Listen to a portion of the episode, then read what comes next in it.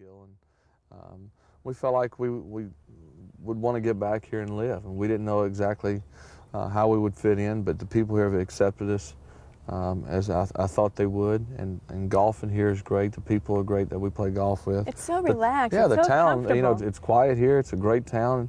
It, it has 105, 110,000 people, but you wouldn't know it. And everyone here is is, is just great people. And it's it's a nice town. It's a nice college town. And they leave you alone. They don't swarm after you and get autographs and hound I can, you. I can come in and at this club and get a bite to eat and play golf and I just fit in like one of the other guys because I am, and and they they know that they're they're proud of me and happy for me. But when I come back after the season, I'm just another guy. I know you were drafted by the Falcons and got mm-hmm. traded a year after to Green Bay.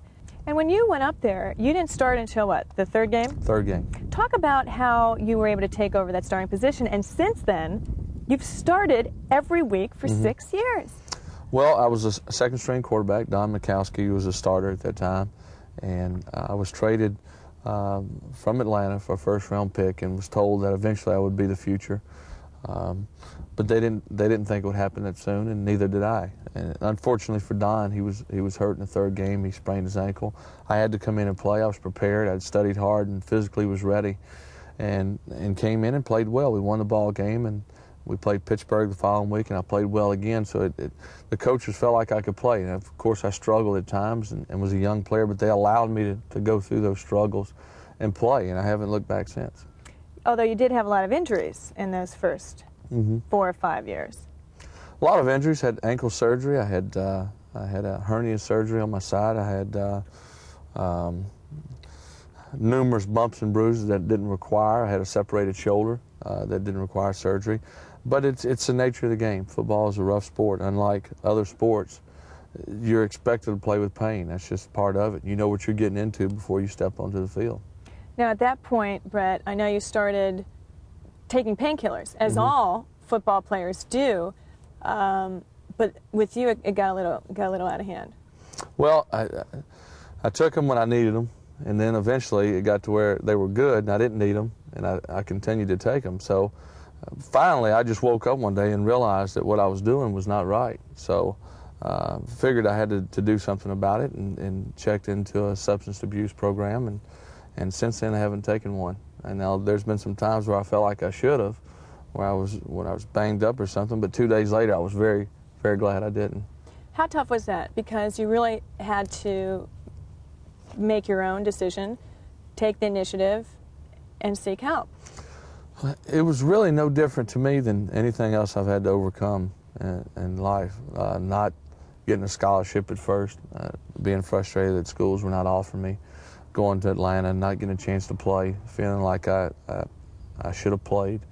You know, all those things was, was difficult to overcome, and this was a, was just another step for me to, to overcome. Now it's, it's a little different. It's, it, it, at one point it could it could turn into a life or death decision, but I overcame it like I did everything else by mentally just saying I was not going to do it, and then physically overcoming it, and uh, and using other obstacles to to help me overcome it.